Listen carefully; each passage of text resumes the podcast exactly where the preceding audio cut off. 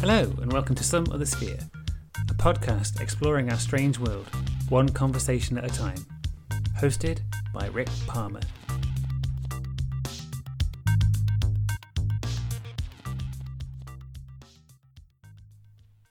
In this episode, I'm joined by Corjan Mol to discuss a mystery centered around a small village in the mountains of southern France called Rennes-le-Château. In the late 1800s, there was a notable change in the financial situation of the local priest, who went from a state of abject poverty to one where he was able to spend considerable amounts of money on various building projects around Rennes. Rumours soon spread that he had found a fantastic treasure somewhere in or near the church, but the location and exact nature of that find has never been confirmed. Many people have researched and investigated the activities of the enigmatic priest since, however, with numerous compelling theories on the source of his wealth proposed, and many books being written on the subject. The most famous, perhaps, being Holy Blood, Holy Grail by Henry Lincoln, Michael Baigent, and Richard Leigh, which really helped to popularize the mystery. Corjan has been investigating for over 25 years and has put together a comprehensive repository of information on his website about Rennes, including a podcast series featuring interviews with some of the best known researchers of the mystery. He has also participated in a number of documentary series like Forbidden History and recently appeared in the current season of The Curse of Oak Island. The Rennes le Chateau mystery is something that has interested me for a long time, and it was fantastic to be able to talk with someone as knowledgeable on the subject as Corjan. Without any further ado, here is the episode. Enjoy! Corjan, welcome to the podcast. Thank you. Thanks for having me. Oh, not at all. I've been interested in, in, this mystery for a long time. So it's great to have someone on to talk about it. To start off with, just tell us a little bit about your background and how you got interested in this mystery.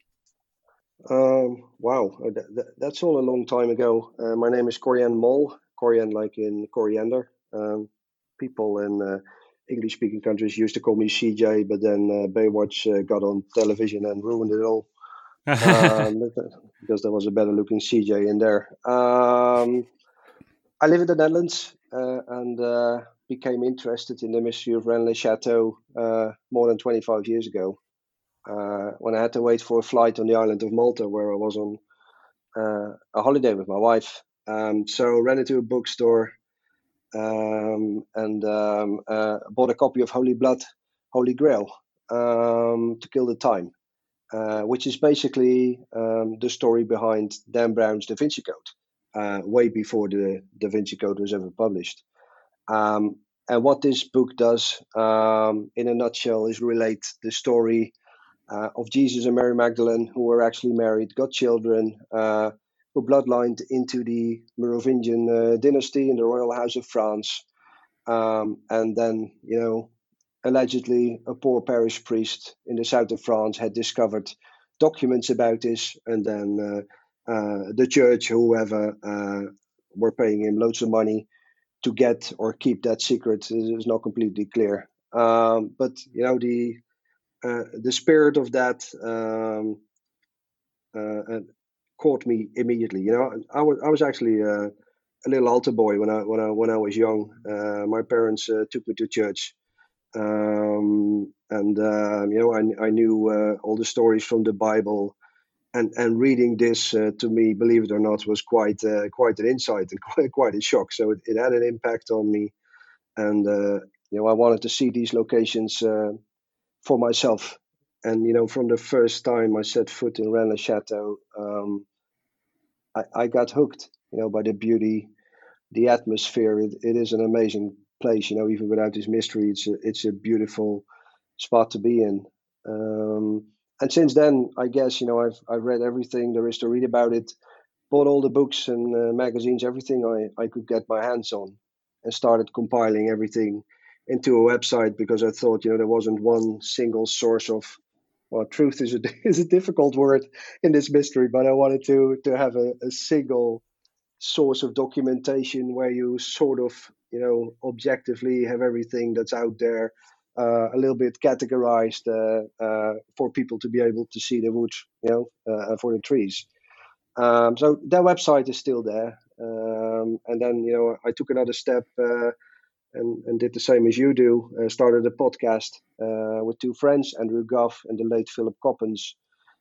We call this Renaissance, you know, telling people the essence about the Rennes-le-Château uh, mystery, and it got quite big. Uh, we interviewed all the original researchers, so one of the writers of Holy Blood, Holy Grail, Henry Lincoln, uh, but also local legends like Jean-Luc Robin, um, but also you know international best-selling authors on the subject. Like uh, you know over the over the years we interviewed Steve Berry, Kate Mosse, Kathy McGowan, uh, and it it was it was really quite amazing.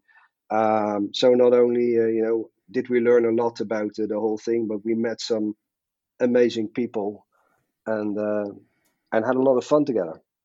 Um, at the same time, you know, I've been trying to uh, to form my own opinion, which I guess uh, still varies by the day because there's so much going on and and so many angles, so many angles and, and so many rabbit holes uh, you can get lost in. Uh, but uh, what can I say? It's been very entertaining, uh, and that that's how it all came about, I guess. Cool. Yeah, I know exactly what you mean. When I was trying to plan how I would structure this episode, the mystery itself is so broad and, and encompasses so many different areas. I was I was wondering where to start, but I think the best place is with Berenger Saunière, the priest. If you're someone that isn't fully aware of what this mystery is, do you think that's the best jumping off point for someone that wants to understand this mystery and investigate themselves? I yeah, I guess so. I think that's uh, that that's a great place because you know the the, the core of uh, between brackets uh, uh the mystery is, is is actually very simple. Hmm. Uh, there was a uh, uh, a poor parish priest, you know, on a hill in the south of France, who all of a sudden became very rich, and nobody knew where the money came from. You know, that's that's basically still the mystery. Um, so, at the end of the 19th century, uh, we have this uh, local guy, Beranger Saunière is his name. Uh, he's a kid from the region. He was actually born, you know, two hills further down the road um, and at some stage, you know, he he becomes the priest of this place, Rennes Chateau, which at the time, and now we're talking uh, the 1880s, 1885. Um, the village is uh, is very poor. Uh, the village church is in ruins, uh, and he's just put there, um, you know, without any money and out, without any resources. And uh, uh, he's supposed, you know, to, to bring uh, um, the gospel uh, uh, to the people there and make sure there's a, a church service every week. So not a very easy outgoing position. Um, he kept uh, quite meticulous uh, accounting books, so we know that uh, in 1892 he had a debt of 105 francs, something like 80 francs in his in his savings, and that was it. And then from the 1890s forward, that all starts to change. Uh, and the sums get bigger and bigger. And at the end of his life, he owns all of the hill. He's built a road, a uh, um, you know a watering system, um, and he, he's built some some sort of a uh, a, a, gaudy style uh, estate on top of this hill. Um, you know that is still there uh, today, and it really makes you wonder. You know how did he how did he fund all that? Hmm. As I understand it, there were some renovations done on the church. He got a little bit of money to fix up the church so that I suppose services could be held there again. And in the process of that, it's reported that he found some documents in an altar. Yes. Yeah, so that, that is really that is really the story. So um, he started renovating his church, and then you know at some stage uh, he finds he opens a tomb, and, and there's various stories uh, about uh, what he found, you know, and how he uh, and how he found it. There, there's numerous theories and ideas, um, but um, and, and, we know uh, if if you look later in his life when he talks about his own life, for example, to his friend uh, uh, Antoine Beau, who was the the priest of uh, Campagne-sur-Aude, which is a, a village close by during a, a dinner party, he says, um, um, "They gave it to me. I took it. I made it work, and I will hold on to it." Um, and and also, you know, um, statements like that have really added to the mystery. Now, if you look at the facts, and if you if you or the facts uh, for as far as they're available, if you um, look at, for example, interviews that uh, uh, have been done with people that were there at the time, or at least you know were family of people that were there at the time. Um, you know, there, there's there's one one story that is perhaps sort of reliable, um, and this is uh, a story related by Antoine Captier, and he's the grandson of Saunière's bell ringer. Um, and he says that uh, at some stage, um, uh, not Saunière, but his grandfather, uh, so uh, uh, the other Antoine Captier, his grandfather, found a glass vial, so you know a, a, small glass tube inside a wooden baluster that was there to support the pulpit in the 1880s. Um, so this wooden support pillar that carried the old pulpit had been taken down during the work to restore the church. Um, and when Captier in the evening did his round through the church in renovation, he noticed that part of this baluster had come loose, revealing a small hidden compartment. And now inside, allegedly, he found a small glass tube, you know, with a document inside that he gave uh, to Saunière, who very soon after starting digging up not only the church but the graveyard. Um, and and there, there, are several local sources that uh, that confirm this uh, because you know the people in the village didn't really like him, uh, you know, overturning the graveyard uh, at night at night because they had uh, relatives uh, lying there, of course. Um, so that is one story. There's also a story that Saunière found a pot filled with golden coins or golden golden medals a golden chalice. Uh, the stories he uh, he found a tomb. Um, you know, the, the, um, there's many many stories going about, but what appears to be the case is that he he did find some documents that these documents did point him to a location either in or just outside the church um, and that gave him access either through the church or through uh, a dummy grave in the cemetery to the underground crypt under the church. Um, what he found in there is, uh, yeah, is the, the stuff of uh, a lot of speculation. Um, what is certain is that there were um, at least, uh, uh or there was at least one, uh, possibly two crypts uh, under the church. And what is also certain is that uh, blocked the access as soon as he was done there. And until today, you know, no one's um, uh, had no one's had the possibility to have a look in there, uh, even though uh, some people have tried very hard. I think only last year they caught someone who was digging a, a, tunnel from his house, and he was already, you know, halfway when they caught him. but no one, as far as I know, has been able to set foot in that crypt or you know see what's inside that crypt uh, since he sealed it off uh, um, at the end of the 19th century. Right, because I know that after he found those manuscripts that purportedly came from inside the altar pillar, he goes to see the local bishop in Carcassonne, and then a bit later on, he goes to Paris. That's well. Is that still accurate? It seems like there's a point where he goes to Paris, has a bit of a break while these documents are getting checked, goes to the Louvre and gets a picture, and then comes back, and then the increase in spending starts. Well, I guess the question there is, was that ever true? Um, right. Okay. I think these these stories uh, come from the book uh, uh, "The Accursed Treasure of Rennes-le-Château" by Gérard de Sède. was a French journalist who sort of uh, made this thing world famous and on his part triggered uh, the authors of Holy Blood, Holy Grail to write their book. Mm. Um, there's no, to cut it short, there's no evidence that he was ever in Paris.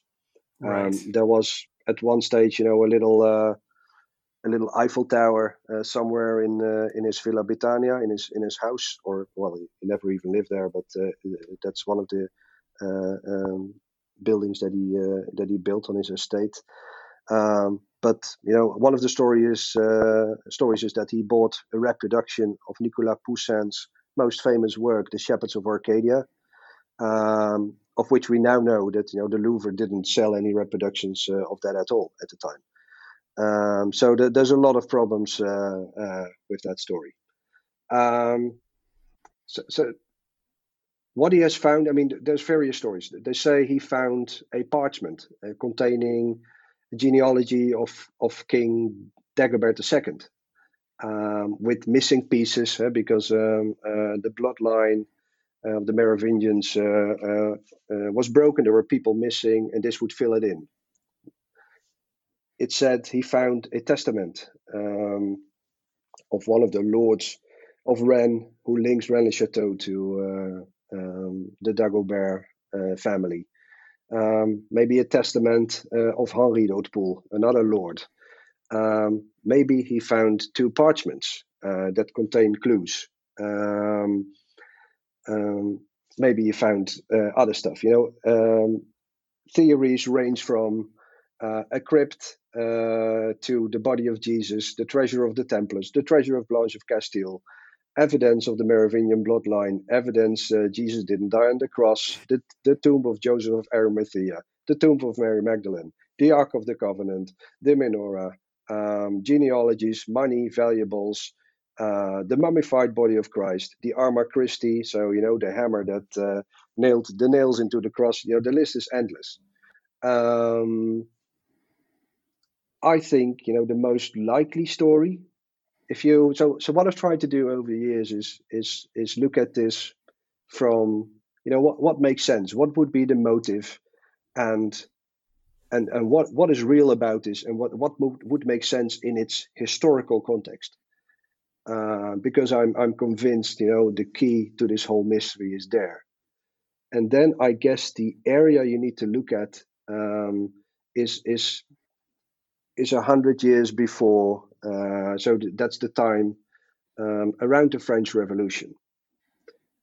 Now, in August 1792, as a result of the French Revolution, a law was passed dictating that the clergy were to be made employees of the state, um, elected by their parish or by their bishopric, and the number of bishoprics was to be reduced.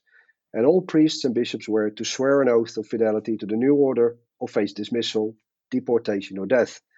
Um, now, at the time, there was a group of some 20 priests from the region that fled the area uh, into northern Spain.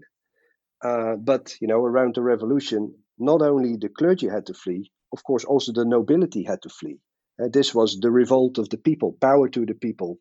Um, Louis XVI uh, was decapitated, and uh, if you were a noble, if you had, you know, grand possessions, uh, you weren't certain of your life.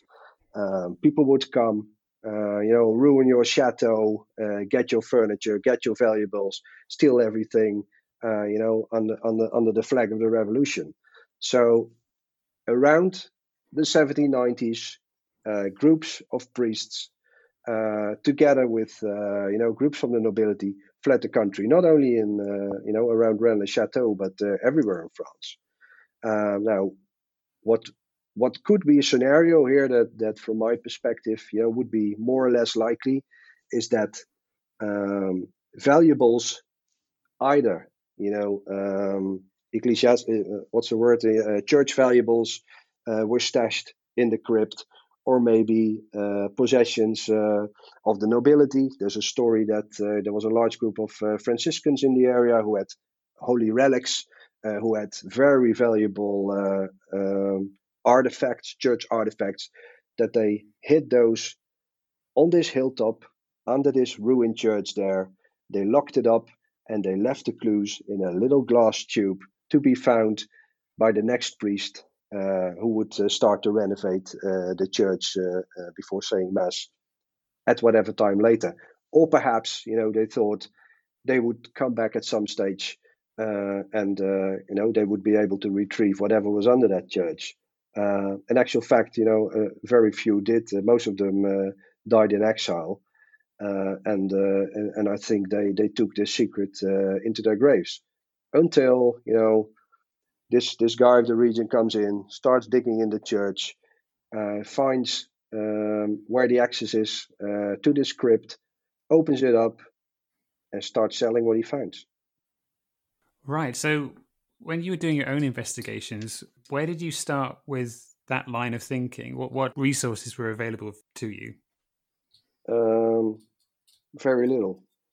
Um, Right. Well, I mean, th- right. this is this is one of these these uh, stories or, or mysteries where there's there's an abundance of information, um, and uh, you know you, you can uh, find books about uh, involvement of the Habsburgs or uh, the Vatican, but very few concentrate on what, what actually happened there in that region. Um, so you know, um, with the help uh, of some uh, fellow researchers, um, we try to to put basically to put the timeline together. So what happened when? who was involved, who had relations with whom, where did they study, did they know each other, um, and what could have happened. Um, you know, and, and then one of the things I try to focus on is um, there's a where, where um, was guilty of simony. Now, simony um, is the practice of of selling masses, mass trafficking, which is basically requesting money for masses that he never that he never said. Um, uh, to be very clear, this guy was a crook. Um, uh, he was he was adored by the people in the village because you know he gave them uh, money, he gave them facilities. He was very good to the people in the village, but he was also you know a little bit of a uh, uh, a little bit of a crook. There's clear evidence that he was guilty of the practice of simony, as were many of his colleagues at the time.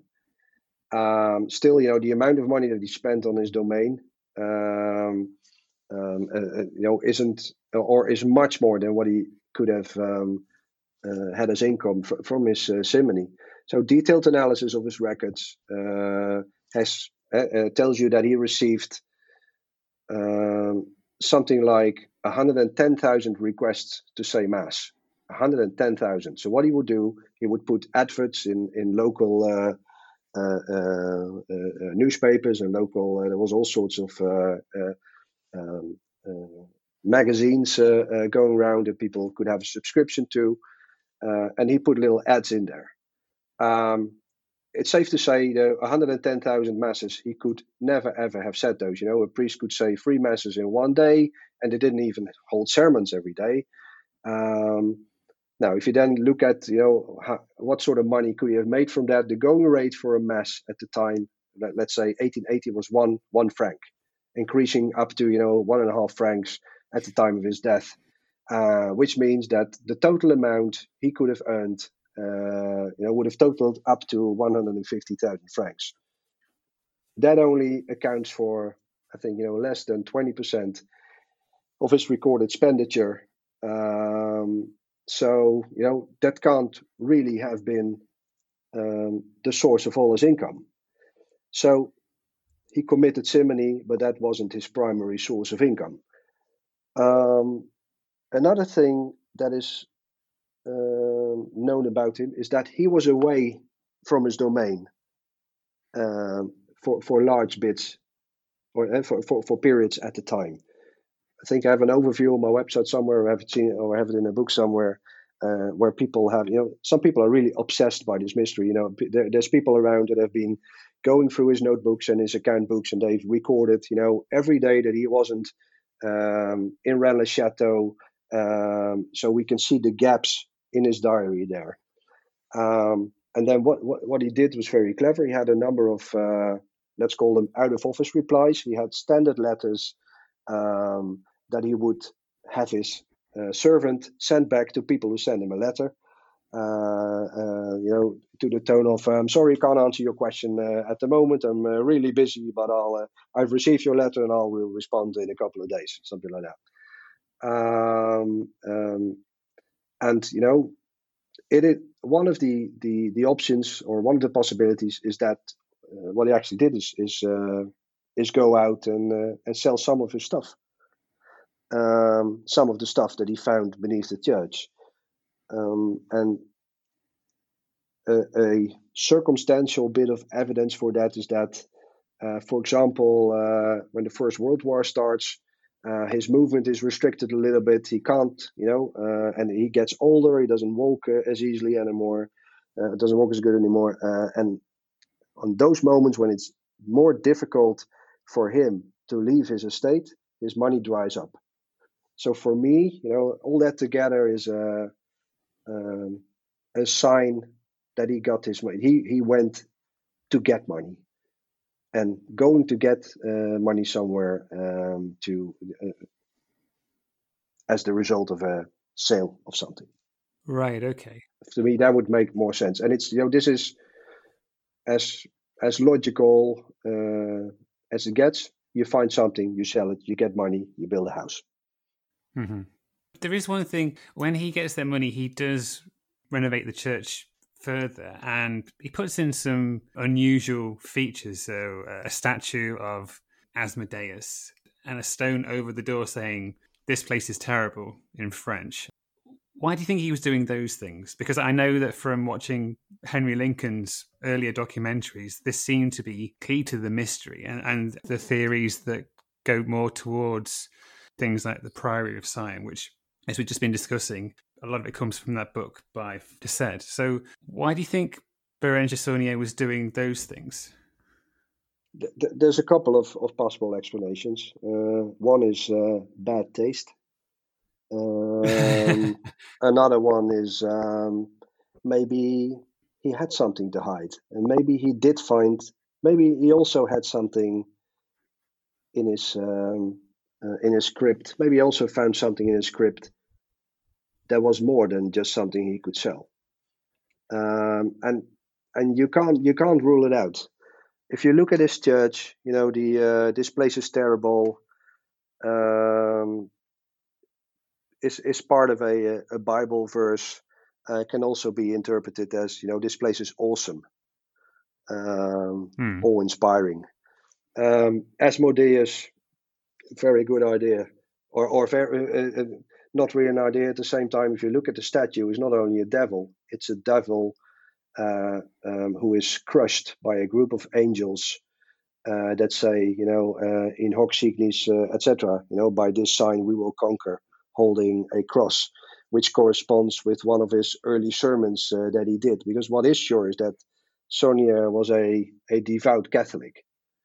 Um, still, there is a number of really, really peculiar things uh, about this church. You know, one example that I always found telling was that uh, if you look at the Stations of the Cross, so uh, the, the the 14 tableaus, the, the, the 14 sculpture works that depict um, um, the, uh, uh, the, the way of Jesus uh, to the cross and then to his tomb. Um, they hang inverted in Rennes-le-Château, opposed to almost every other church in France except for Perpignan and Saint-Sulpice in Paris. Um, all the stations look to have you know some sort of Masonic cross on them. Uh, station one is a golden griffin, um, um, there's an arc in the sky on station three, uh, perhaps uh, a reference to the Ark of the Covenant. Um, on one station, I think station eight, there's a little boy who wears a tartan cloth. Um, a tartan uh, as worn by people in Scotland. Now the colors on this cloth on this cloth are the colors of the of the Gunn family. Sir James Gunn allegedly sailed to Nova Scotia in 1397 with the St. Clair family. Um, so this is where all of a sudden we're on Oak Island. Um, th- th- there's all sorts of things uh, uh, uh, going on. Um, there's a lot. There, there's a, a statue of Saint Anthony, who's the patron saint of everything gone missing. There's a number of saints who spell the word Graal in an M. Um, there's a lot of inversions on the domain. The number 17 and 22 is paramount on the domain. And, and there's some really weird things going on. So at the corner of his domain, Saunière built a tower, the Tour Magdala. Now, Magdala is a Hebrew word. It means tower. But Magdala is, all, uh, is also uh, the name for Mary Magdalene. Now, at the corner of this tower is a round, round little turret. Um, the stairs through this little turret to the um, uh, to the top of this tower has 22 steps. 22nd of July being the feast day of Mary Magdalene. exactly in the middle, there's a little window. Uh, if you look out that window at an angle of 22 degrees, you look into what is locally known as the cave of Mary Magdalene. Um, so you have this Tour Magdala, 22 steps, uh, halfway 22 degrees to the uh, the grotto of Mary Magdalene. Um, and this I could go on forever. Uh, this whole domain is uh, is full of uh, of these things. Um, uh, by the way, the village church was always was also dedicated to to Mary Magdalene, as are many other churches in the region. Um, it all adds to the to the flavor. It adds it adds to to the mystery. It adds to the to the speculation. Um, and yeah, who who know who knows uh, uh, who's right, right? Um, yeah, yeah. What can I say? Exactly. One thing I was going to ask: Is there any indication of who Berenger Saunière might have been getting his money from, and who he might have been selling to, if it was something tangible? Uh, the short answer is no.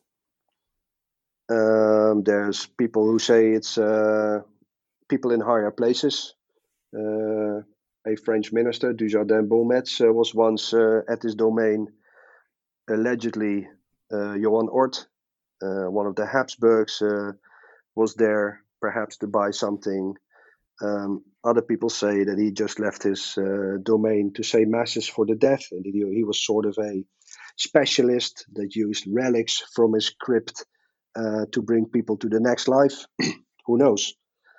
Um, the masses, so the simony part, that money came from normal people, from convents, um, from other priests who didn't have time to say these masses and thought he would do it uh, for money, etc., etc. Uh, but there's no, I've I've not been able to distinguish a pattern there.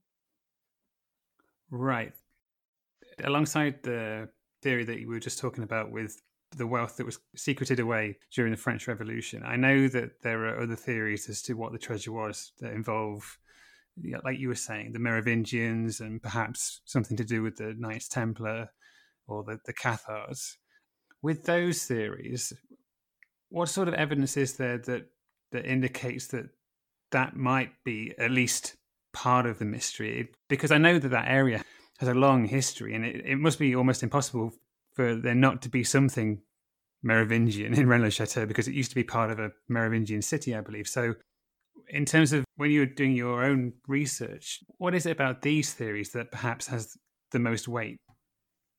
Okay, that, that's a great question. Um, at some stage, uh, uh, which is the uh, the forerunner of current Rennes-le-Château, um, was the capital of the Visigoth Empire or the Visigoth Kingdom. So there is a chance that after the Visigoths uh, sacked Rome in what is it, the year four something, uh, brought treasures from Rome to the region.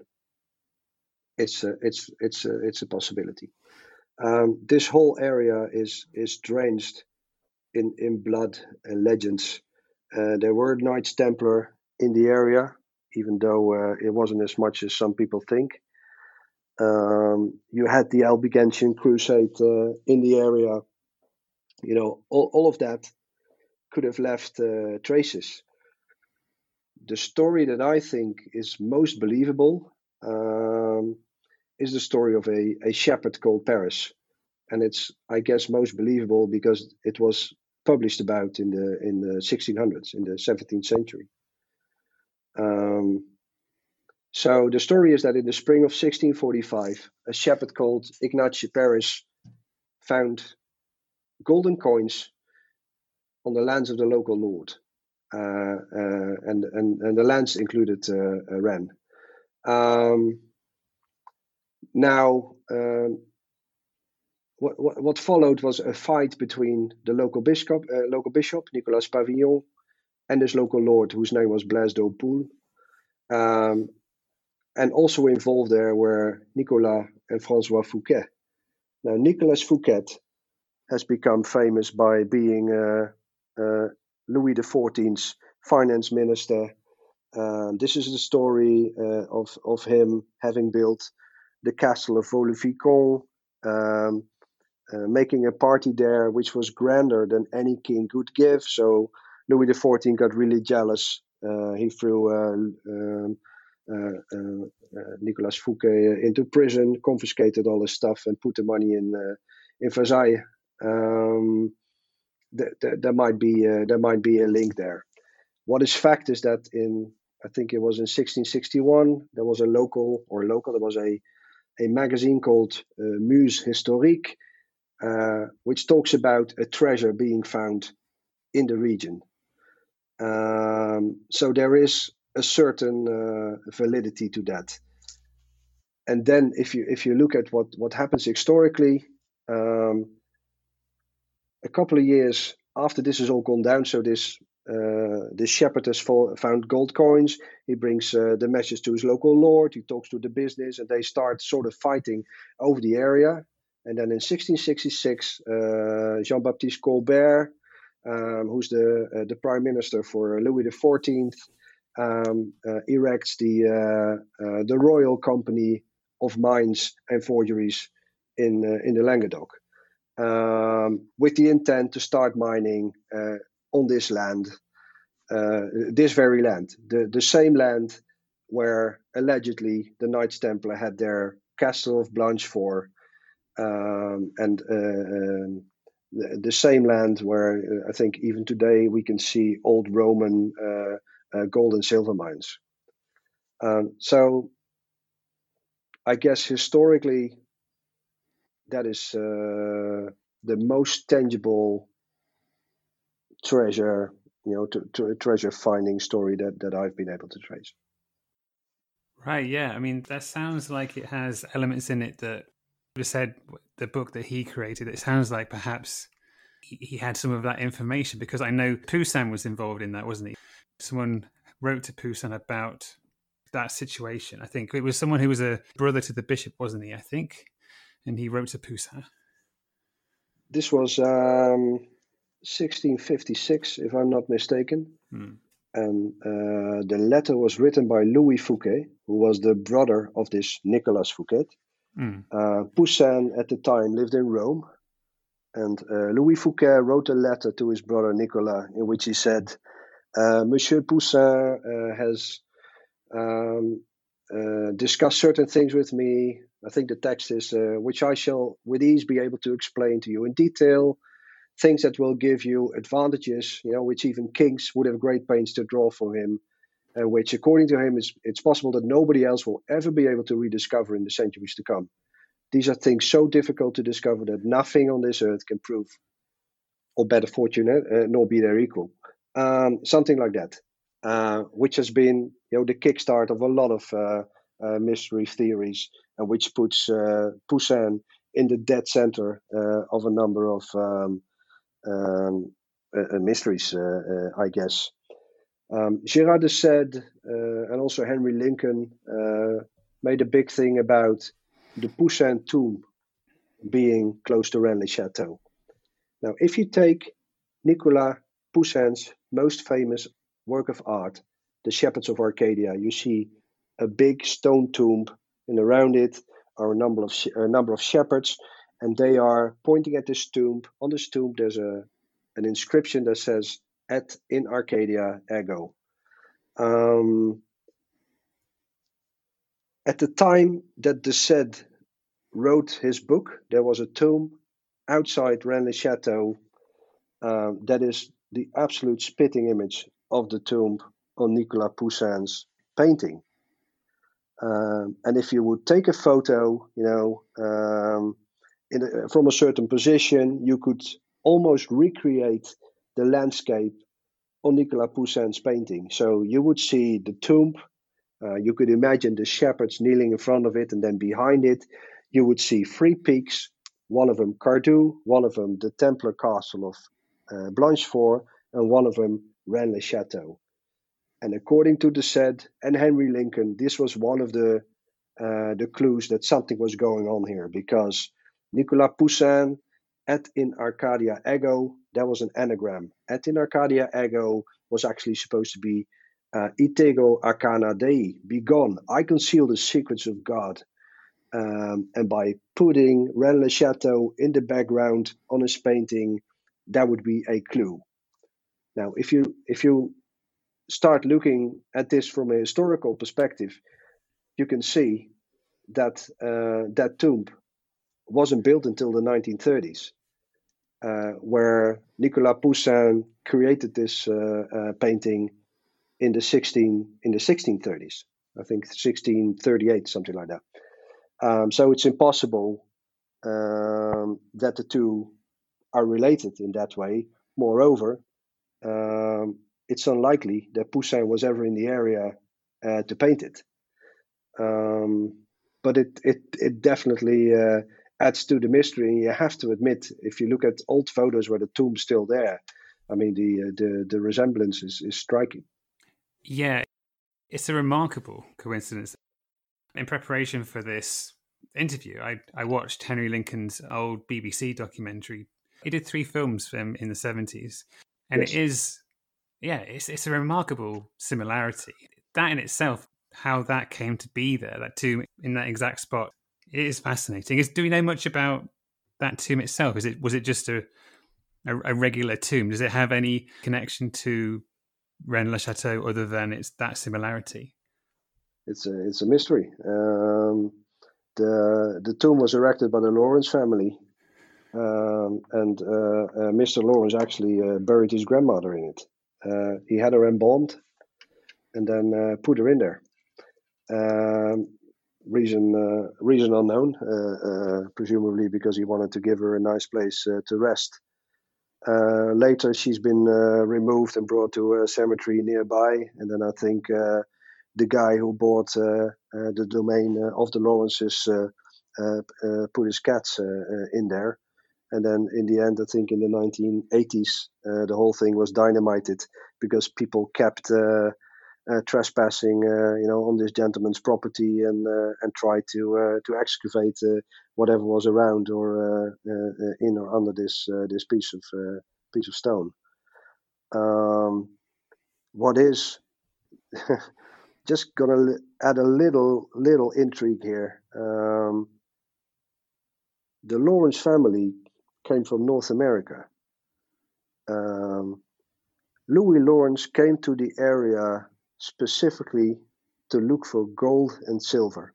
So if you look at this, uh, you know, I've looked this up. You can uh, still find his uh, migration documents. you can see his passport uh, uh, uh, online on sites like Ancestry.com. I'm sure many people use that. Um, you can see that he he was an engineer. He came to the south of France to find gold and silver, which is remarkable because by the time he arrived, it was very well known that all these mines in the area had long been exhausted. Um, and then, if you look at his name, Lawrence, and you look at his, his family, then there is a distinct possibility uh, that he was related to the family of, of Charles Lawrence, uh, the governor of Nova Scotia um, right. who had something to do uh, again with uh, an island in the North Atlantic called Oak Island. Um, so there might be more to this than we know. But fact is, someone of that lineage moves to Europe, builds a tomb that's a spitting image of Poussin's tomb, in a location that's a spitting image of uh, Poussin's tomb, even though historically there really can't be any connection. And you know, this is one of the great things about this whole mystery. It keeps you pondering and puzzling, you know, until forever. Um, and there, there's a rabbit hole around every corner. Uh, but uh, yeah, on a rainy Sunday, this can be uh, immensely gratifying. Mm, I can imagine. It seems to be the, the gift that keeps on giving. Yeah, it is. It is. It really is. I mean, there's always a link. There's always a link you didn't see before. Mm. I mean, I know that um, I, watched a, a, documentary with Henry Lincoln, and I, th- I, think at that point he'd, he'd come to realize that some of the information that he'd been using in his investigations might not be accurate. And he was investigating more the alignment of certain places in the landscape. So Rennes le Chateau and the castles that you mentioned, the Templar Preceptory and a site on Bézu, and you could find you could see shapes in the landscape, like a, a, pentagram, for example. And there seemed to be a connection with the Templars there that perhaps they'd found something when they were in Jerusalem and, and were applying that knowledge in the landscape. I mean, in your research, do you, and talking to Henry Lincoln as well, of course, what do you think of that element to the legend of Rennes-le-Château? Um, you know, Henry had a lot of information and he saw, you know, many of his clues vaporize in front of his eyes, you know, when time progressed and, and the state of research, um, you know, got better and better and people started sharing more information. Uh, so I think he was really hurt by this whole disinformation uh, campaign that uh, Pierre Plantard and uh, Philippe de Cherisay uh, had built up around Rennes-le-Château, um, which is a real shame. Um, so what he did, you know, it, I guess, you know, he, he, was frustrated by the fact that there was so little tangible hard facts. Um, so he, he started turning to to what everybody could see, and that, and, and what he came up with is this uh, this huge pentagram in the landscape. So if you look at the map of the area, and you can take any map, you can go to Google Earth now and check it for yourself. If you connect the Church of St. Mary Magdalene in Rennes-le-Château to the Temple Chateau of Blanchefort, uh, to the hilltops, hilltops of uh, La Soulane and Lauzet, and the castle of Bézu, which is another Templar castle, you get a perfect pentagram, a perfect five pointed star. And to make it even better, at the heart of this star lies an area which is called La Val-Dieu, the Valley of God. And at the heart, there's this big, there's a huge, huge, I'm assuming it's an oak, I've never checked, but this huge tree, um, which, which, which makes it look larger than life and, and, and fantastic. Um, this alignment is, uh, is fact. You know, this is something uh, you can uh, go check for yourself. You can see it, you can measure it, and uh, you know, there's a very good chance that uh, that pe- that people knew this.